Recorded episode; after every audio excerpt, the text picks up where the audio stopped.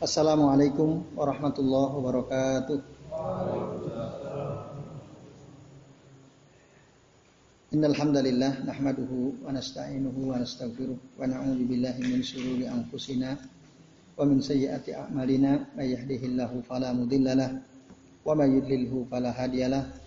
Asyhadu an la ilaha illallah wahdahu la syarika lah wa asyhadu anna Muhammadan abduhu wa rasuluh. Allahumma salli wa sallim wa barik ala Muhammad wa ala ali Muhammad kama sallaita wa barakta ala Ibrahim wa ala ali Ibrahim fil alamin innaka Hamidum Majid. Rabbi israh li sadri wa yassir li amri wahlul 'uqdatam min lisani yafqahu qawli. Amma ba'du. Bapak-bapak dan ikhwas sekalian, rahimani wa rahimakumullah. Semoga kita semua yang hadir di majelis ini senantiasa dirahmati Allah Subhanahu wa taala. Amin ya Allah ya rabbal alamin. Alhamdulillah pada malam ini kita bisa bertemu kembali untuk sama-sama ngaji kitab Fadlul Islam pada pertemuan pekan lalu kita sudah memasuki bab Maja'a fil Khuruj an wal Islam yang membahas tentang ya, keluar dari seruan Islam. Pada pertemuan pekan lalu kita sudah membahas ya dalil yang pertama dari surah Al-Hajj ayat 78 dan juga sudah membahas sebagian dari hadis yang diriwayatkan oleh Al Haris Al Ashari radhiyallahu anhu. Di mana kata beliau Nabi SAW bersabda, "Amurukum bi khamsin Allahu amaroni bihinna." Aku menyuruh kalian dengan lima perkara di mana Allah menyuruh aku dengan kelima perkara tersebut. Yang pertama as-sam'u, yang kedua at-ta'atu, yang ketiga wal jihad, yang keempat wal hijrah. Nah, kita ada bahas itu ya. As-sam'u maksudnya apa, at-ta'ah maksudnya apa, al-jihad maksudnya apa, wal hijratu Al-hijrah maksudnya apa? Dan yang kelima wal jamaah. Berjamaah.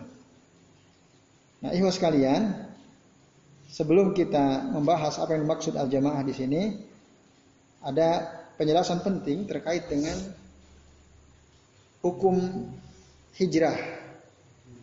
Ya, hijrah yang nanti dikaitkan dengan hukum safar ke negeri kafir hukmu as-safar ila biladil kufri. Karena ini merupakan cabang dari pembahasan masalah hijrah. Hijrah itu kan pindah ya, pindah dari sesuatu yang buruk kepada yang baik. Min dari al-kufri ila dari al-islam. Dari negeri orang kafir ke negeri is Islam itulah hijrah.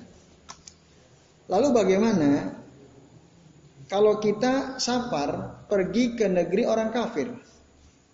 Ada nggak orang Indonesia atau orang Islam pergi ke orang ke negeri orang kafir? Banyak, baik sekali. Bahkan banyak teman-teman mahasiswa cari beasiswa ke ke Amerika, ke Belanda, ke Jerman, ke negeri orang kafir. Itu apa hukumnya? Nah, mari kita lihat. Para ulama menjelaskan, ikhwas sekalian, hukum pergi ke negeri orang kafir, baik ya untuk tinggal lama di sana, kepentingan belajar atau hanya sekedar jalan-jalan saja. Para ulama menjelaskan tergantung maksud dari tujuan safar itu. Maksud atau tujuannya apa?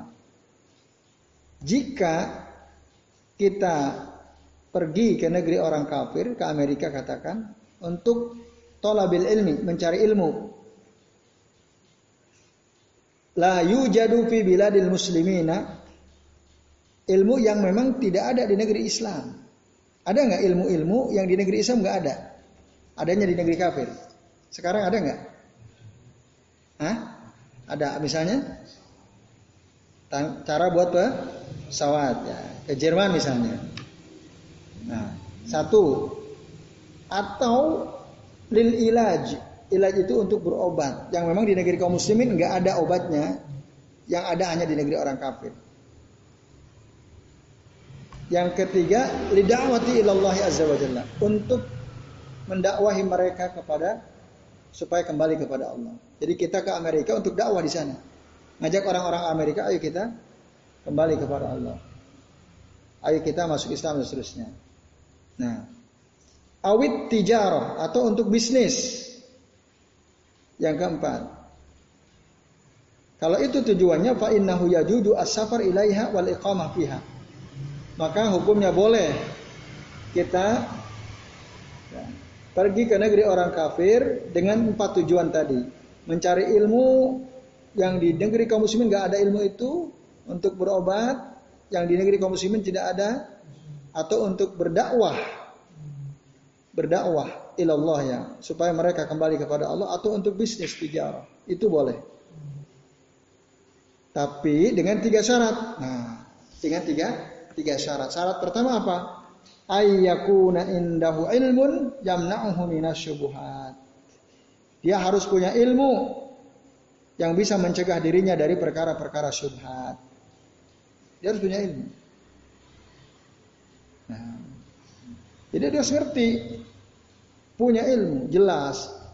Minum khamar haram, bergaul bebas dengan lawan jenis haram.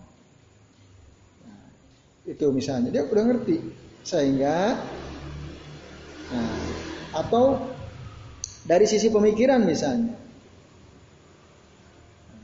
kan ada subhat-subhat yang dikampanyekan oleh orang-orang kafir tapi kita udah tahu kita punya ilmunya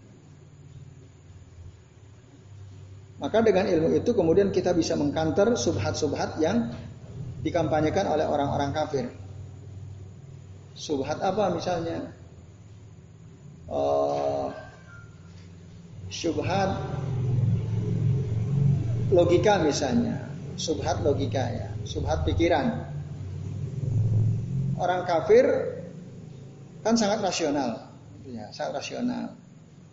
Lalu dia memahami ajaran agama kita dengan rasionya, bersandar pada akal mereka.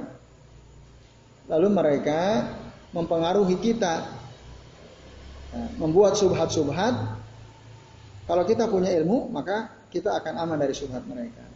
Contoh misalnya Nabi Isa dalam syariat Islam, kelak nanti di hari akhir turun kan, turun ke ke bumi, turun ke bumi akan melawan Dajjal, termasuk Ya'juj, Ma'juj.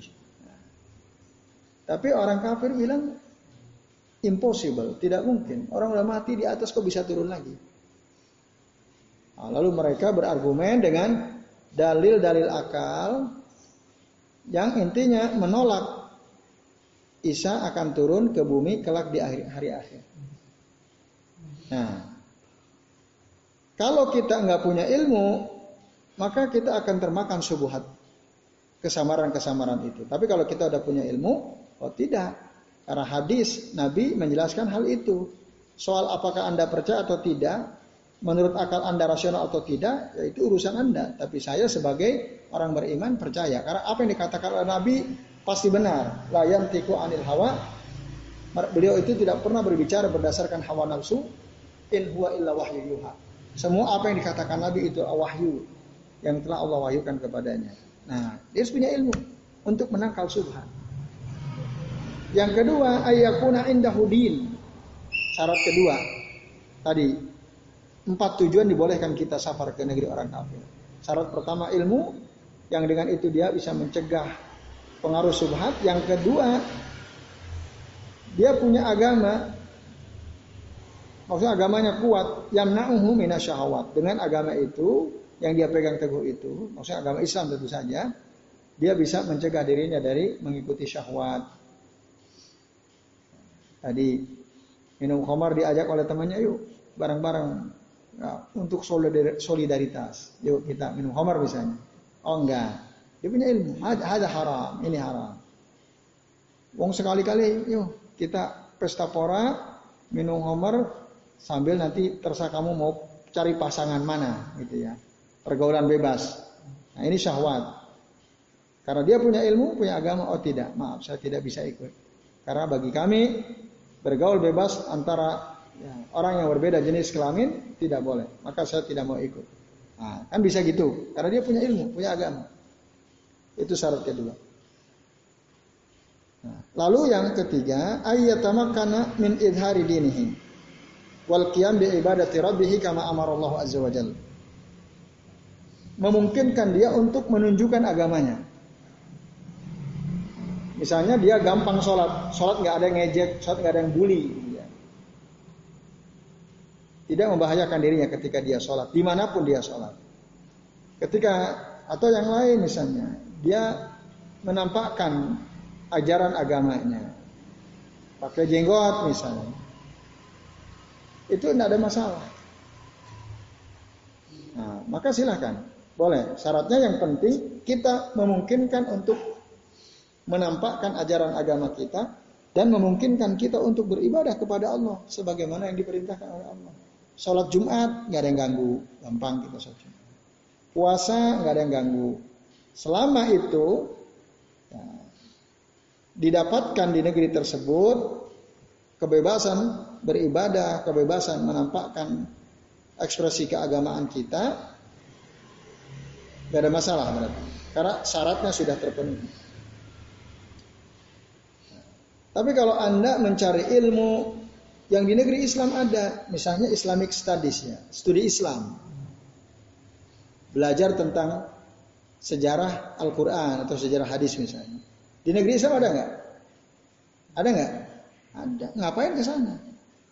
Gitu ya. Saya punya teman waktu di pasca sarjana itu, dia bangga sekali bisa S3 di sana. Saat ini dia, sedang ambil S3 di sana. Yang diambil apa? Studi Islam ya sering posting di Instagram, di Facebook. Nah, intinya menceritakan uh, kebanggaannya gitu ya. Nah, padahal di negeri Islam ada, bahkan lebih mumpuni kalau dia belajar hadis ya, belajar sejarah Quran seterusnya. Nah ini nggak boleh kalau di negeri Islam ada. Nah itu,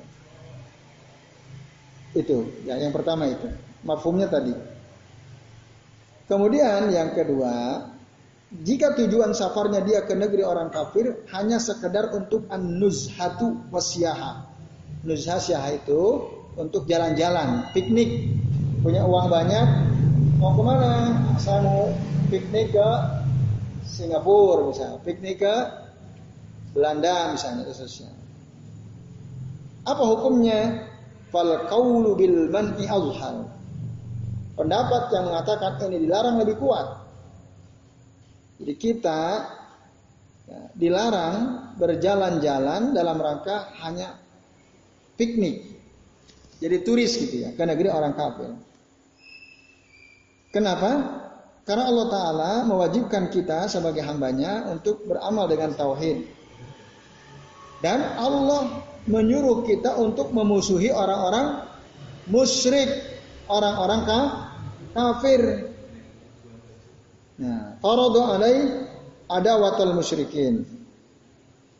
Maka pamakana zari'atan wa sababan ila isqati dzalika fa innahu. Selama safar kita itu menjadi jalan atau menjadi sebab ya, hilangnya sikap permusuhan kita kepada orang musyrik, hilangnya kesempurnaan tauhid, maka itu enggak boleh. Tidak boleh. Safar ke negeri orang kafir itu tidak boleh karena apa? Bisa menyebabkan hilangnya kesempurnaan tauhid dan bisa pula menyebabkan hilangnya rasa permusuhan kita kepada orang-orang kafir atau orang-orang mus musyrik. Rasul pernah bersabda, "Ana bariun, aku berlepas diri dari siapa? Mimman yukimu baina azhuril musyrikina." Aku berlepas diri kata Rasulullah dari orang-orang yang mukim di tengah-tengah kaum musyrikin. Rasul berlepas diri. Nah, itu dalilnya. Yang ngapain kita ke sana? Lalu katakan barang siapa yang safar ke negeri orang kafir hanya li ajli asyaha, sekedar jalan-jalan saja, bahwa ala khotorin azim min wujud. Dia ya, berada dalam intayan bahaya yang besar. Satu apa? Annahu khalafan nusus adalah ala wujubil hijrah. dia telah menyelisihi dalil-dalil yang menunjukkan tentang wajibnya hijrah. Harusnya dia pergi dari negeri kafir ini malah datangi negeri kafir. Menyelisihi. Kemudian, nah ini berdasarkan hadis Samurah. Samurah radhiyallahu anhu mengatakan anna Nabi sallallahu alaihi wasallam qol Rasul pernah bersabda man jama'al musyriki wa sakana ma'ahu fa innahu mislahu. Barang siapa yang berkumpul dengan orang musyrik wasaka nama'ahu dan tinggal bersama orang musyrik fa innahu sesungguhnya dia misluhu seperti orang musyrik itu sendiri. Wah ngeri ini. Ya, ini hadis Hasanahu Al Albani fi Asil Sila As Sahihah. Hadis ini dikatakan Hasan oleh Syekh Al Albani dalam kitab Asil Sila As Sahihah. Ngeri kan hadisnya? Coba menjama al musyrik wasakana ma'ahu fa innahu misluhu. Orang yang berkumpul dengan orang-orang musyrik, tinggal bersama mereka, berarti dia sama dengan orang musyrik itu. Ah, masya Allah. Apalagi tinggal serumah, suami istri, satu musyrik, satu mukmin. Nah, itu. Berarti sama aja kalau kita kembali ke hadis ini. Ini hadis Hasan. Hadis Hasan. Man jama'a al musyrika wasaka nama ahu fa innahu mislam. Nah, ini kan jarang nih, dalil-dalil seperti jarang kan? Jarang didengar. Jarang didengar. Kalau kita share, wah itu rame pasti. Mengerikan. Apalagi di ruang publik. Jangan-jangan nanti di blokir langsung ya oleh Facebook atau oleh Twitter ya. Nah, padahal ini hadisnya Bismillah. Maka itu antum ingat-ingat ya. Manjama al musyrik wasaka nama'ahu fa innahu muslim. Orang yang tinggal bersama orang musyrik ya, orang yang berkumpul dengan orang musyrik maka dia itu sama seperti orang musyrik itu sendiri. Nauzubillah. Itu ya teman sekalian. Maka orang-orang yang ke Amerika kalau dia tidak punya asrama ya kos-kosnya di siapa? Di apartemen orang musyrik atau tinggal di rumah teman saya yang saya ceritakan tadi, dia tinggal ngontrak di rumah orang orang Amerika yang orang kafir. Dia foto, saya sekarang pindah ngontrak ke sini ke sini ke sini. Nah, itu ya teman sekalian. Nah, maka hati-hati, itu kerusakan. Yang kedua, kalau kita pergi ke negeri orang kafir, bisa hilang. Apa yang hilang? Semangat keislaman kita hilang. Semangat keislaman kita hilang. Karena sebab gak enak. Nah, kalau semangat keislaman kita sudah hilang, ya, maka di negeri yang banyak terjadi kemaksiatan, nah, semangat keislaman kita bisa melemah, bahkan lambat laun dia akan mati semangat keislaman kita. Maka kita lihat teman-teman yang pulang dari Amerika, rata-rata ya begitu itu ya. Dari mulai Rohalis Majid misalnya, terus Ajumardi Azra misalnya, terutama yang Islamic Studies ya, terus si Ahmad Sahal atau Ahmad Sahal ya, nah, Ulil Absar Abdallah dan seterusnya. Ya kan kayak gitu semua. Jiroh kayak samanya itu lemah. Nah ini Kemudian bahaya ketiga orang yang safar ke negeri orang kafir, sesuatu yang tidak bisa diingkari, dia akan melakukan israf berlebih-lebihan dalam hal apa? Belanja. Nah, itu dia akan israf berlebih-lebihan fil masari fil maliyah.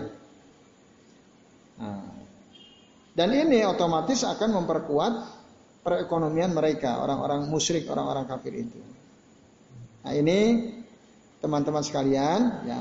Jadi nggak usah kita jalan-jalan ke Ame ke Amerika ke Belansus ya. kecuali tadi dalam empat perkara. Hmm. Ya itu ya jelas ya. Kalau punya uang mau jalan-jalan ya jangan ke sana. Ya ke Turki lah boleh ke Turki kan gitu. Hmm. Terus ke negeri-negeri kaum muslimin. Baik. Terus sekalian, bahkan bal hattal hijratu minal baladil lati yaksuru fihal ma'asi wal bidah taduru bainal istihbabi wal wujub. Bahkan sampai hijrah dari suatu negeri yang di dalamnya banyak perbuatan kemaksiatan dan bid'ah. Itu ya kita dianjurkan untuk meninggalkan tempat itu hijrah nilainya kadang bisa sunnah, kadang bisa wa, wajib. Kalau kita nggak bisa mengkanter kemaksiatan dan kebidahan kebidahan terjadi maka wajib. Tapi kalau kita sanggup mengkanter, punya ilmu untuk itu, itu tetap sunnah. Dianjurkan meninggalkan kampung tersebut. Nah, itu. Karena orang-orang ahlul bid'ah itu, kalau kita ajak, berdis, ajak berdiskusi, mereka nggak pernah mau kalah. Baik kita pakai dalil atau tidak, apalagi nggak pakai dalil, wah lebih merajalela ininya. Kalau pakai dalil mungkin bisa membungkam mereka, tapi mereka tetap merasa benar. Maka hati-hati tinggal di negeri di suatu tempat yang di dalamnya banyak terjadi kemaksiatan dan perbuatan bid'ah. Nah, itu ya sekalian azan ya Allah.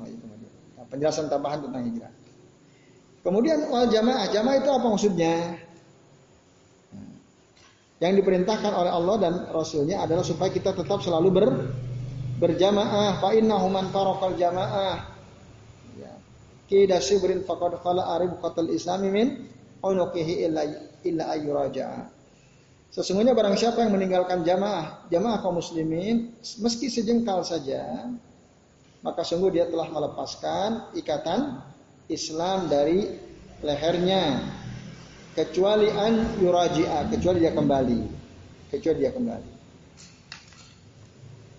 Ikhwan sekalian, azan ya Allah wa iyyakum ajmain. Berdasarkan kalimat ini berarti lima perkara yang kelima yang diperintah oleh Allah dan Rasulnya adalah supaya kita tetap terus berjamaah.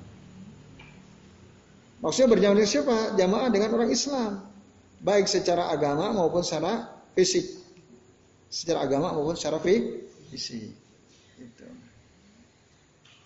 Nah, jadi yang dimaksud berjamaah di sini baik ya tadi secara agama, akidah maupun secara fisik, secara badan. Karena itu saling berkaitan satu sama sama lain. Tapi kalau ada orang berkumpul ijtama'an nasu fi dinihim hasalalahumul jama'ah fi abdanihim. Kalau ada orang berkumpul di suatu negeri, di suatu tempat, suatu kampung, berkumpul di mana? Pada agamanya. Hasalalahumul jama'ah fi abdanihim. Maka kalau kita berkumpul karena sama-sama agama kita sama, sama-sama cinta kepada ilmu, ya, maka dengan mudah fisik secara fisik kita juga bisa berkumpul. Nah, itu ya. Mas Fajar misalnya, dulu nggak kenal antum. Atau Pak Lukman misalnya, nggak kenal. Tapi kemudian ya karena agama, karena ilmu gitu ya, yang ingin dicari datang. Ketemu dengan teman-teman yang juga cinta ilmu. Nah, maka otomatis secara fisik mereka senang berkumpul karena sama-sama senang kepada ilmu misalnya. Nah, itu terus kalian. Jadi jamaah itu maksud jamaatu ad-din wa jamaatu al-badan. Nah. Tapi kalau orang-orang berbeda secara pemahaman agama, beda, iftaraku fi dinihim fa innahu yahsulu bainahumul firqah fil abdani wal baghdai wasyahna wa karaha ba'duhum li ba'din. Tapi kalau mereka ya, terpecah belah dalam urusan agama, akan terjadi di antara mereka perpecahan. Bahkan akan saling menjauh secara fisik, mereka akan saling murka, mereka akan saling membenci satu sama satu sama lain. Nah ini. Jadi kalau udah begitu ya susah saling marah nanti. Oleh karenanya kita harus berjamaah secara agama, secara akidah supaya kita bisa berjamaah secara fisik. Itu jelas ya? Nah. Kalau dikatakan berjamaah dalam agama bisuluki torikil jamaah al aulad berjamaah dalam agama dengan cara jamaah kaum muslimin terdahulu seperti jamaah para sahabat dan tabi'in wa tabi'ut tabi'in alladzina lam tazhar fihumul bid'ah. Yang di tengah-tengah mereka belum ada bid'ah, para sahabat belum ada bid'ah. Walam tabshu fihimul ahwa. Dan belum tersebar ya pikiran-pikiran atau apa pemahaman-pemahaman yang berdasarkan hawa nafsu. Nah itu belum katakanlah belum apa namanya uh, nah itu ya. Jamaah tabiin jamaah sahabat tabiut tabiin. Yang di zaman mereka belum ada bid'ah di zaman mereka belum ada para pengikut hawa nafsu. Nah, kalaupun ada pasti diingkari. Maka inilah jalan orang-orang yang selamat dengan keyakinan. Orang itu berjamaah kita dengan mereka. Maka Abdullah bin Mas'ud mengatakan, Ittabi'u wa la tabtadi'u faqad kufitum. Ikutilah, maksudnya itibaklah kepada hadis, kepada Nabi, kepada para sahabat, wala tabtadi'u. Janganlah kalian berbuat bid'ah faqad kufitum. Karena sudah cukupkan buat kalian sudah cukup semua terang beneran, cukup. Gak usah buat-buat perkara baru lagi. Wa kullu bid'atun dolalah kata beliau dan setiap perbuatan bid'ah itu sanadnya sahih disebutkan juga dalam kitab Al-Ibanah karya Ibnu Battal ya hadis sanad ini hadisnya ah, hadis ini sanadnya sahih atau dalam perkataan yang lain man kana minkum muta'assiyan falyata'assa bi ashabi Muhammadin barang siapa di antara kalian mau mengambil uswah uswah itu suri taulah dan contoh maka ambillah uswah itu dari kalangan para sahabat nah Nabi. Fa innahum kanu abarru hadhil ummah quluban. Karena sesungguhnya uh, sahabat-sahabat Nabi Muhammad itu adalah orang-orang yang paling baik kanu abarru hadhil ummah. Orang yang paling baik di, di, di antara seluruh apa anggota umat ini umat Islam maksudnya. Fa innahum kanu abarru hadhil ummah quluban. Jadi hati orang ini Eh, menjadi lebih baik. Karena apa? Beruswah kepada orang-orang yang beruswah kepada Nabi Muhammad SAW. Wa amakuhum ilman dan uh, meskipun kita belajar kepada orang yang paling dalam ilmunya, wa aqalluhum takallufan dan uh, kita belajar kepada orang yang paling sedikit membebani dirinya. Nah, itu yang harus kita cari. Nah, lalu mereka para sahabat itu adalah pilihan Allah. Makanya mereka punya peluang untuk bersama Nabi ya. Hidup bersama Nabi, membantu Nabi. Nah, maka para sahabat itu memiliki keu keutamaan dibanding yang lainnya. Yang pernah kita bahas dulu apa gimana? Lau anna ahadakum anfaqa misla uhudin zahaban Seandainya salah seorang di antara kalian berinfak ya, sebesar gunung Uhud, berinfak emas sebesar gunung Uhud, la lan yablugo, lan yablugo. Artinya apa? Tidak akan bisa menyamai ya. mudda ahadihim wala nasifahu. Satu mudnya saja nggak bisa, apalagi set, eh, setengah mudnya aja nggak bisa, apalagi satu mud, satu mud kebaikan mereka nggak bisa. Kalau Islam. Lalu pertanyaan, apakah apa yang dikatakan oleh Nabi dalam hadis ini orang yang tadi apa menjadi apa tadi? Uh, sahabat tadi ya. Jadi sahabat tidak bisa di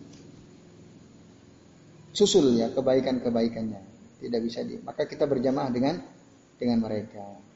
Terus barang siapa yang memisahkan diri dari jamaah meskipun satu jengkal maka sungguh dia sudah melepaskan ikatan keislaman dari dari lehernya min unuqihi illa an yuraja'a kecuali kalau dia taubat taubatan nasuha pada Allah Subhanahu wa taala.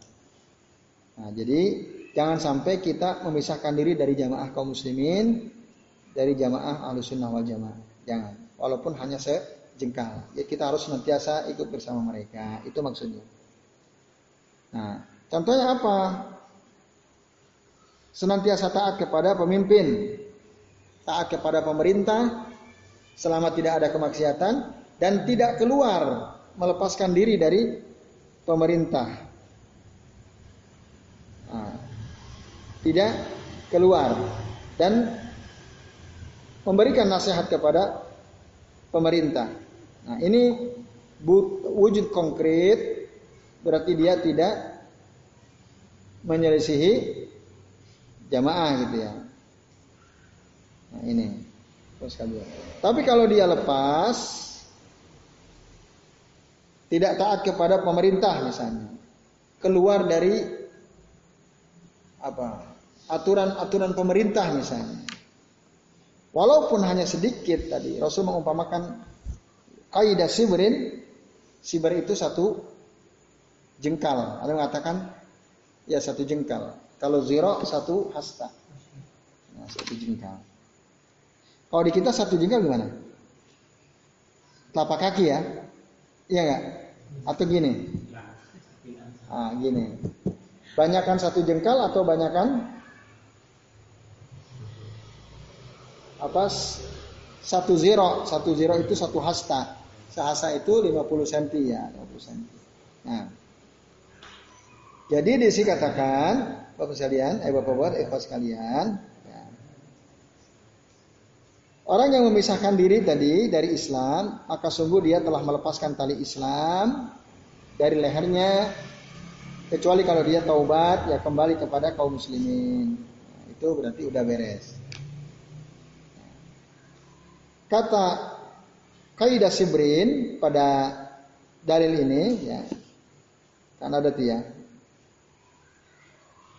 Mana tuh? Yang min unuki illa ayu raji'a wa man da'a bidakwal jahiliyah fa innahu min jusa jahannam. Oh enggak ada, enggak ada ya. Ini dalam hadis yang lain ya. Jadi meskipun dia hanya meninggalkan jamaah kaum muslimin sekitar sejengkal saja, nah ini tetap berbahaya. Berbahaya. Jadi harus tetap tetap membersamai orang-orang Islam, orang-orang beriman. Kalau enggak maka kita dapat ancaman Ancamannya apa? Nah, ini tadi disebutkan di dalam hadis ini. Yaitu fa'innahu minju, minjusa jahannam. Dia ini termasuk bagian dari penduduk neraka jahan jahannam. Nah, itu teman sekalian. Yang dikatakan lepas ikatan keislaman dari lehernya itu maksudnya apa? Maksudnya ya berdasarkan pendapat yang terpercaya dari para ulama ahlu sunnah Bukan berarti dia kafir, tidak. Bukan berarti dia kafir. Jadi dia melepaskan ikatan keislaman. Nah, lalu kemudian uh, terus seperti itu, ya. apakah dia kafir? Menurut pendapat kuat dari ahlu sunnah wal jamaah, tidak. Ya. Kenapa? Karena dia sendiri la yufhamu min dalika takfiruhu tidak memahami dari hal tersebut untuk mengkafirkannya. Lalu harusnya bagaimana? Ya, harusnya kita beramal sesuai dengan yang diperintahkan. Ah, itu. Dan senantiasa berpegang teguh kepada Islam. Itu kata-kata fakod khola arikotal islam an itu maksudnya. Nah, kemudian hadis berikutnya Oh, masih yang sama itu ya. Wa man da'a bidakwal jahiliyah fa innahu min min jusa jahannam. Barang siapa yang apa? Dakwah itu apa? Da'a ya, memanggil, menyeru dengan seruan-seruan jahiliyah, maka sesungguhnya dia termasuk penduduk neraka jahan, jahannam. Lalu sahabat tanya, ya Rasulullah, wa insya wa qam, apakah walaupun dia sholat, walaupun dia puasa gitu juga. Apa jawab Rasul? Kala wa in meskipun dia suka sholat dan puasa. Nah, ini meskipun dia suka sholat dan suka pu puasa. Maka hati-hati ya. Jangan sampai kita apa tadi? Menyeru dengan seruan-seruan jahil jahiliyah. Jangan sampai. Ancamannya neraka jahanam. Walaupun dia sholat, walaupun dia pu puasa wa in shalla wa shoma. Ini ikhwas kalian ajanillah wa iyyakum ajmain. Terus ya. Uh, Fad'u bida'wallahi alladhi sammakumul muslimina wal mu'minin. Maka apa? Fad'u bida'wal bida'wallah. Panggillah oleh kalian seseorang dengan panggilan yang Allah panggil dengan panggilan yang Allah namakan mereka. Allah jisamakum. Misalnya apa? Hai orang, hai kaum muslimin, hai orang orang beriman, wahai hamba Allah. Nah itu, itu yang dianjurkan. Itu yang dianjurkan. Itulah yang di, kita diberi nama oleh Allah dengan nama-nama itu. Al-muslimun, al-mu'minun, bahkan ibadah Allah. Kata ibad kan banyak sekali ya dalam Al-Quran. Ya ibadia misalnya. Dan seterusnya. Oke, itu ya. Hadis Rahu Ahmad wa Tirmidzi dan dikatakan oleh beliau hadis ini hasanun sahih. Hadisnya hasan dan sahih. Lalu di bawahnya man faraqal jamaah atau subran famata pamitatuhu jahiliyah. Barang siapa yang meninggalkan jamaah sejengkal saja, maka ketika dia mati, matinya dalam keadaan jahiliyah. Matinya dalam keadaan jahiliyah. Maka tadi jangan pernah tinggalkan jamaah kaum muslimin. Kecuali dalam jamaah kaum muslimin itu ada ke kemungkaran. Ada kemungkaran. Ya, kita harus melawannya dan menghilangkannya. Ini teman-teman sekalian. Ya, setelah itu terakhir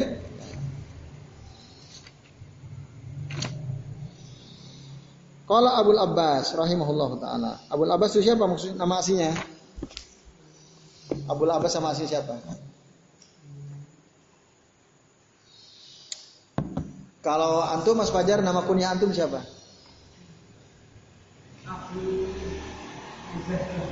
Ah? Abu Zahra. Ah, Abu Zahra. Abu Zahra. Kenapa antum nama kunyah Abu Zahra? Asakila Az-Zahra, Abu Zahra bagus. Nah, jadi mengkunyahkan diri ya, saya kira penting ya. Saya ulang-ulang ini supaya kita punya kunyah. Bahkan yang udah nikah belum punya anak atau belum nikah itu bisa punya kunyah. Ibnu Taimiyah itu sampai meninggal tidak nikah. Namanya kunyahnya Abul Abbas. Imam Nawawi meninggal belum nikah. Ya, panggilannya apa nama kunyahnya? Nama samaran kunyah itu, yaitu Abu Zakaria. Antum udah ada yang punya kunyah? Mas Sabdo kunyahnya apa?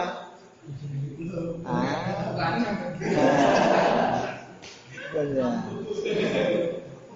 Pak udah punya kunyah Pak Lukman? Belum ya. Buat Pak Lukman.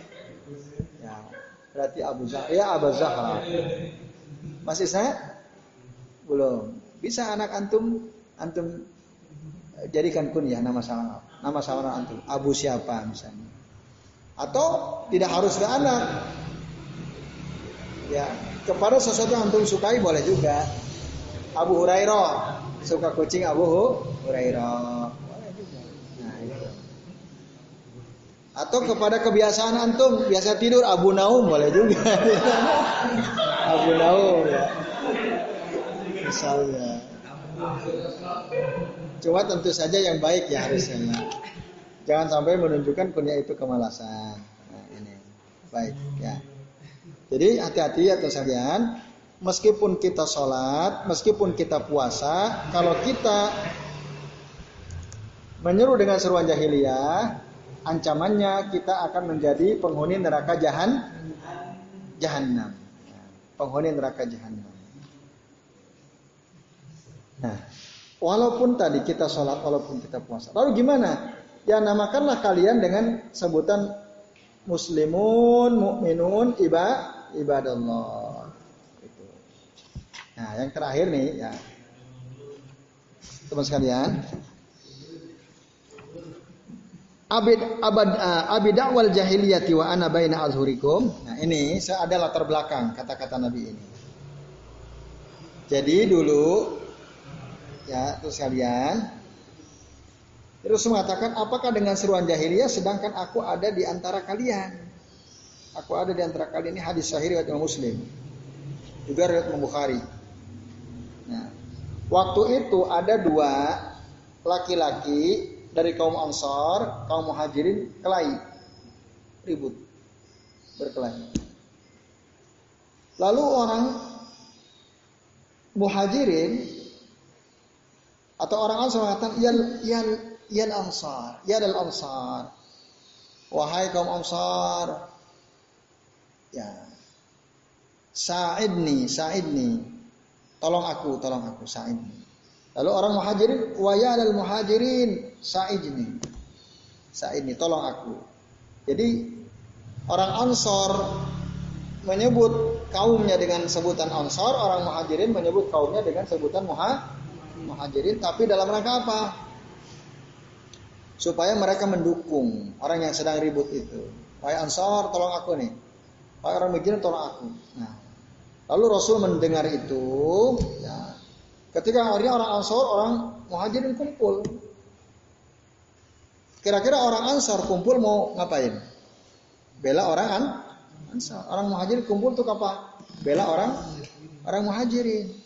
Lalu Rasul mendengar, lalu kemudian beliau katakan, Ya, apa kata-kata Nabi abidak wal jahiliyah wa ana baina azhurikum? Apakah kalian akan menggunakan ya seruan-seruan orang jahiliyah padahal aku masih ada di tengah-tengah kalian?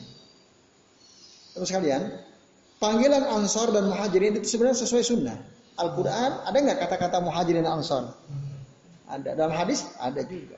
Kok Rasul melarang? Nah, karena waktu itu ketika kaum Ansar menyebut wayalal ansar wayalal muhajirin ista uh, apa? Said nih said nih. Itu ada sebutan untuk ya menimbulkan sikap fanatisme dukungan terhadap sesama kelompoknya. Nah maka seruan seperti ini dilarang. Nggak boleh Tuh. Karena potensi menimbulkan sikap pana fanatisme itu nggak boleh.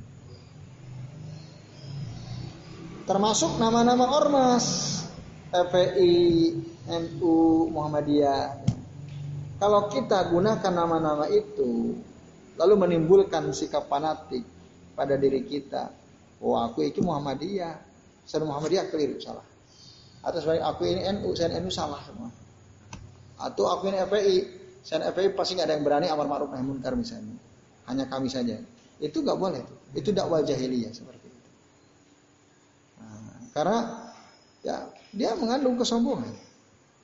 Makanya Rasul marah, dilarang, jangan. Padahal sebenarnya kata Ansar Muhajirin kan ada. Ada kan? Dalam Quran. Tapi itu dilarang. Karena apa? Karena ketika dia menyebut itu dalam rangka memunculkan sikap solidaritas kelompok dan sikap fanatik. Kalau udah gitu, mau salah mau benar pasti dibantu kan? Wong dia kamu ansor, aku bantu kamu. Itu nggak boleh dalam Islam. Kalau ada orang melakukan itu berarti dia sama seperti orang jah jahiliyah. Itu maksudnya Nah. Oke, jelas ya. Kemudian Abu Abbas mengatakan, "Kullu ma kharaja man anda wal Islam wal Quran maka segala sesuatu yang nama yang keluar dari surah Islam dan Al-Quran uh, terus man nusibah ya. Uh, min uh, min nasabin au baladin au jinsin au madhabin au tariqatin fahuwa min azail jahiliyah.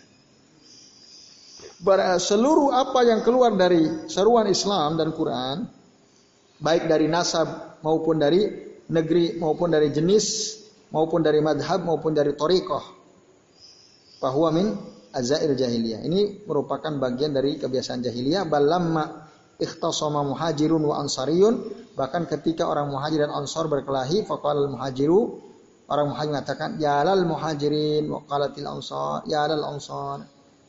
Lalu Rasul bilang abidak wal jahiliyah wa ana baina azhurikum. Apakah kalian akan menyerukan dengan asuran jahiliyah pada aku ada di tengah-tengah kalian. Wa ghadiba lidzalika ghadaban syadida. Rasul marah sekali waktu itu, intah kalam. Nah, jadi nggak boleh ya, misalnya kita ngasih nama-nama yang bisa menimbulkan sikap fanatik. Nggak boleh. Nah, misalnya ana Indonesia. Al Indonesia afdalu minal Arabi. Arabi keras-keras Indonesia santun-santun misalnya. Nah, itu ada nggak yang ngomong gitu orang? Ada nggak? Ada. Itu nggak itu memecah belah kaum muslimin kayak gitu itu. Ya, Islam Nusantara itu lebih baik daripada Islamnya Arab katanya kan. Wah itu bahaya kan asobia itu. Ya, itu asobia. Kayak gini ini, nah itu dilarang keras kayak gitu. Karena nanti kelak Islam akan berpecah, pecah Islam. Yang satu merasa lebih tinggi daripada yang lain, itu nggak boleh. Ya, gitu ya. Itu namanya menisbatkan kepada negeri Saudi, Indonesia misalnya, Arabi atau jenis nah, jenis kelamin misalnya nggak boleh juga. Oh laki-laki lebih hebat dari perempuan misalnya nggak boleh. Atau dari madhab ana asy-syafi'i wa anta hambali, anta maliki, anta hanafi, asy-syafi'i afdal minkum jami'an. Wah, ini madhab syafi'i, antum maliki, antum hambali, antum maliki madhab syafi'i lebih utama dari yang lainnya. Ini nggak boleh hal kayak ini. Ini dakwah jahiliyah. Nah itu ya. Tidak boleh seperti itu. Itu menisbatkan diri kepada madhab atau kepada toriko. Kamu torikomu siapa? Toriko sadiliyah. Kamu toriko naksabandiyah. Kamu ah, menyebut masing-masing toriko. Lalu wow bagusan torikoku. Toriko Allahutiyah misalnya. Aku lebih begini begini begini. Itu nggak boleh. Nah, termasuk berpartai. Partai aku PDIP, aku Demokrat, aku PKS dan seterusnya. Kalau berpotensi memunculkan fanatik ya, padahal sesama kaum muslimin itu nggak boleh haram. Nah, itu sekalian ya. Itu tidak boleh, tidak boleh. Tetapi ya kalau hanya sekedar untuk penamaan dalam rangka supaya gampang diketahui itu nggak ada masalah. Akhi anta min ain? Saya ada yang nanya itu orang Arab. Ana min Jogja dan ana Jogjawi. Nah, wa ana min Bogor idan ana Boguri. Ana min Jawa idan ana Jawi. Ana min Sumatera idan ana Su ah, Sumatrani gitu ya. Nah, Al-Fadangi dan seterusnya. Nah, tapi itu hanya sekedar untuk mengidentifikasi supaya orang mudah mengenal. Itu nggak ada masalah, nggak ada masalah. Termasuk anak ahlussunnah wal jamaah, anak salafi.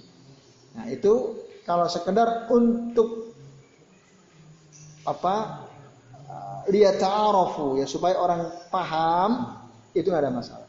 Tapi ketika sudah mulai muncul sikap fanatik merasa benar, merasa paling hebat, nah itu nggak boleh. Itu dakwah jahiliyah seperti itu. Apa pun namanya, apa pun namanya. Nah, ini terus sekalian, maka dengan demikian jangan dilakukan ya penamaan-penamaan yang bisa memunculkan sikap fanatisme. Jangan. Itu. Ya, saya kira ini apa yang kita bisa bahas ya teman sekalian. Uh, semoga bisa dipahami ya. Semoga bisa dipahami. Tapi tadi tidak mutlak nggak boleh ya. Tidak mutlak tidak boh. Ada kalanya boh. Ada kalanya boleh. Sekedar untuk tadi mudah diketahui. Oke. Itu saja. Semoga bermanfaat. Ini jam 10 lewat 5 ya. Apa itu benar jam itu ya? Lewat berapa kali itu? Sebelah subuh benar. Oh, berarti saya telat ini ya. Sepuluh yang benar jam sepuluh sepuluh sekarang. Ya. Sebelum ya silakan.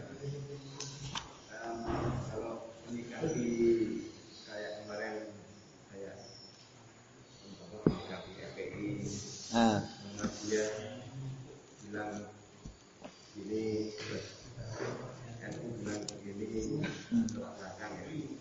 Kasus apa itu Pak Lukman? Ya kemarin Oh iya. iya. Terus terus saya berkomentar saya salut kepada Mas Dia. Hmm. Itu boleh apa enggak karena komentarnya membela FPI yang menyatakan kayak tadi uh, tidak. Bahkan mendukung polisi gitu ya? Ah, yang mendukung polisi. Gitu. Ah, yang satu lagi. Boleh enggak ngomong gitu? Salam kepada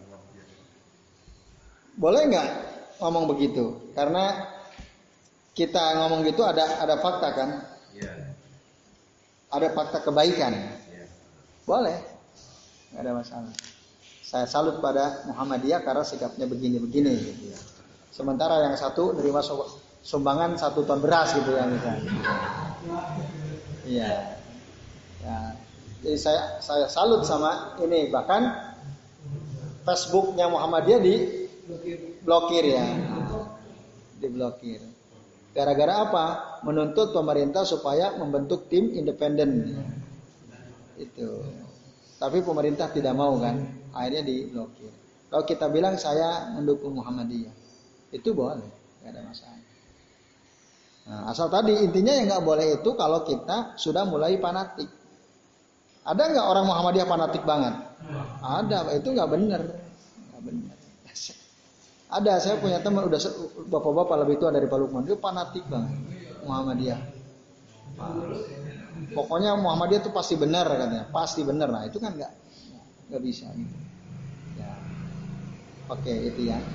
Apa pun nama ormas kita, di mana pun kita aktif, silahkan saja, boleh. Tapi jangan sampai panah fanatik. Ya. Di partai apa pun silahkan, tapi jangan sampai. Nah kalau kita udah mulai masuk sikap asobiyah itulah saat berarti kita sudah ya, menyeru dengan seruan-seruan jahil jahili itu dilarang nggak boleh. Karena apa? Memecah belah kaum muslimin. Nah itu. Ya saya kira itu. Ya silahkan uh, tentang yang hukum safar untuk ini tadi uh. itu kan apa yang dimaksud dengan negeri atau negeri itu sama dengan negara? Uh kalau barat kan jelas hmm. yang kafir kepada kita. Bagaimana jika kasusnya itu disebutkan di Indonesia aja, hmm. misalnya ada daerah X misalnya yang hmm. berkenal dengan uh, misalnya misalnya uh. apakah itu juga termasuk dalam ini? Hmm. Terus yang kedua tentang uh, ini yang menghilangnya rasa bermusuhan dalam orang kafir. Hmm. Nah, bermusuhan di sini seperti apa? Soalnya kan akhir-akhir ini kan humanisme itu kan sangat digaul. Iya. Ya. Bahkan dikampanyekan gitu ya. ya. Hmm. Ya. Yang pertama, tadi sapar ke negeri orang kafir.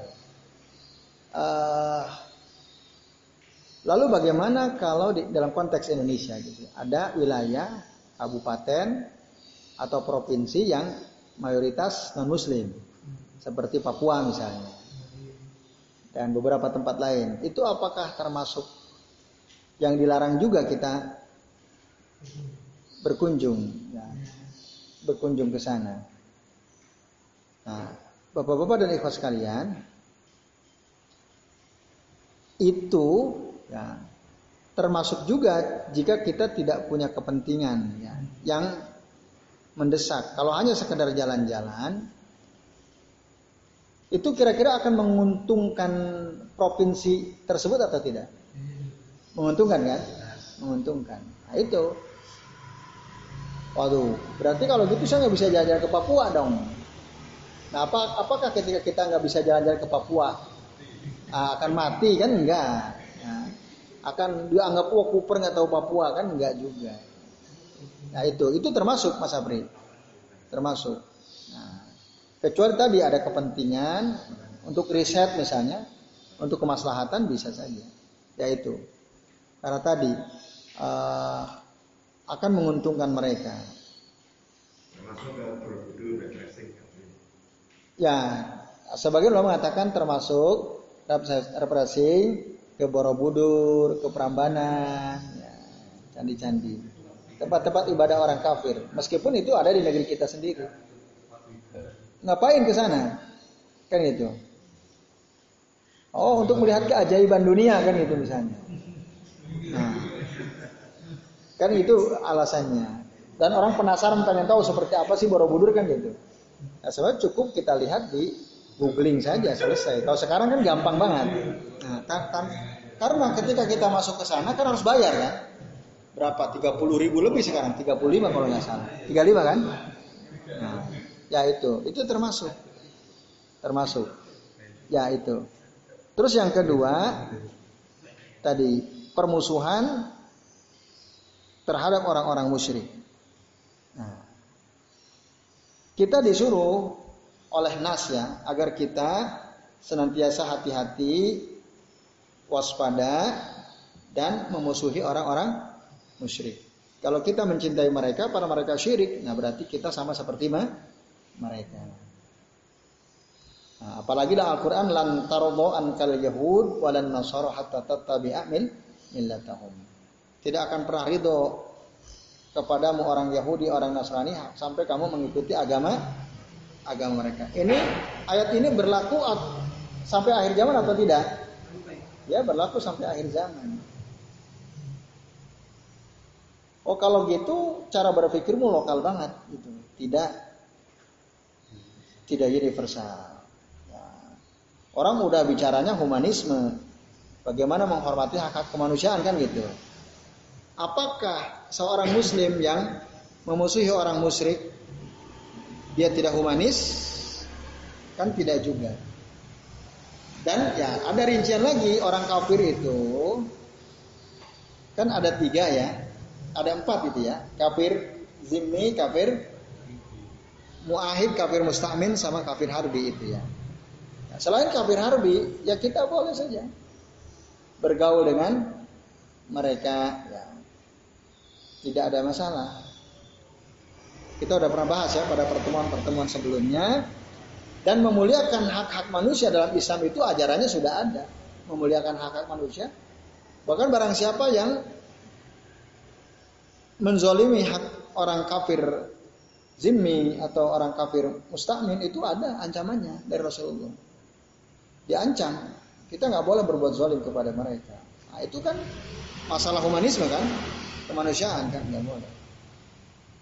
Uh, ketika misalnya teman-teman demo 212 kan ada orang Nasrani nikah itu kan hmm. itu di, tidak diganggu sama sekali kan nah, itu bisa mengajarkan seperti itu kita nggak boleh mengganggu selama mereka tidak memerangi memerangi kita ya.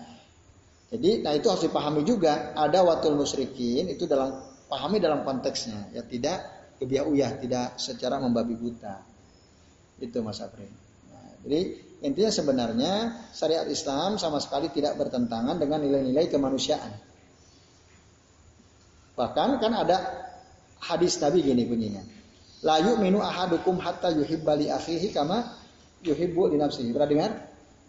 Tidaklah sempurna iman salah seorang di antara kalian sehingga dia mencintai ya, saudaranya sebagaimana dia mencintai dirinya sendiri. Atau sehingga dia menyukai untuk saudaranya sebagaimana dia menyukai untuk dirinya sen sendiri. Apa yang dia suka, maka dia pun suka itu terjadi pada saudaranya. Dia suka dihormati, dia suka dijaga nama baiknya, nah, maka begitulah seharusnya kita juga suka kalau ada saudara kita dijaga nama baiknya, dihormati. Kita harusnya suka juga, karena kita juga suka itu kan.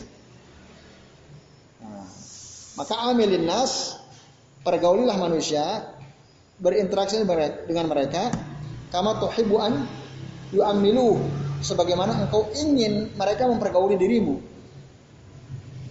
Ya kalau kita ingin diper, diperlakukan baik oleh mereka, kita pun ingin supaya mereka diperlakukan baik kan gitu. Itu kan sangat humanis itu dalam Islam.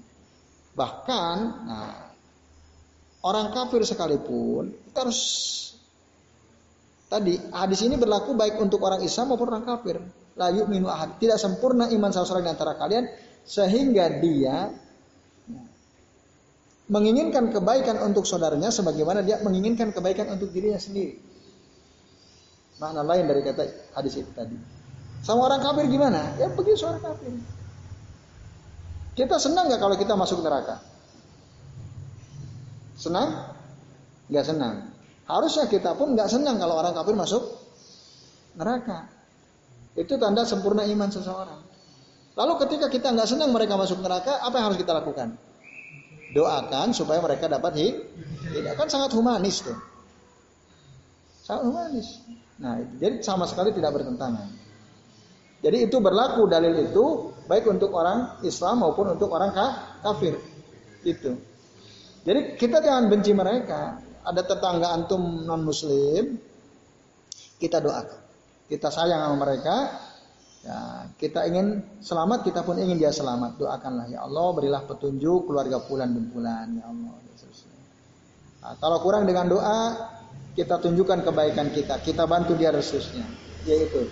Nah, itu dalil ini ya menunjukkan bahwa Islam itu sangat menjaga nilai-nilai kemanusiaan. Gitu. Yaitu Mas Apri. Jelas ya? Sangat humanis sebenarnya Islam. Ah, sangat humanis. Yang menghormati nilai-nilai kema kemanusiaan. Boleh nggak berbuat zolim semena-mena kepada orang lain? Menurut nilai humanisme, nggak boleh kan? Apalagi nembakin orang tanpa jelas kesalahannya. Kan ada human right itu ya. Ah, Komnas HAM itu ya. Itu kan tentang kemanusiaan. Dalam Islam jelas tidak boleh. Jadi nggak bertentangan. Nah, tadi maka konteks ada watul musyrikin itu harus dipahami sesuai konteksnya. Maksudnya memusuhi orang-orang musyrik yang memusuhi kita orang Islam. Ya, saya kira itu. Baik, cukup ya sekalian. Ini yang bisa kita bahas pada kesempatan malam hari ini. Semoga bermanfaat. Mohon maaf jika ada kesalahan. Mari kita akhiri dengan membaca doa kafaratul majlis. Subhanakallahumma wa Sallallahu ala Muhammadin wa ala alihi wa sahbihi wa barik. Uh, sebelum saya kembalikan ke Mas Abdo, maaf ya Mas Abdo tadi. Uh, saya akhiri billahi taufiq wal hidayah. Wassalamualaikum warahmatullahi wabarakatuh. Silakan Mas Abdo.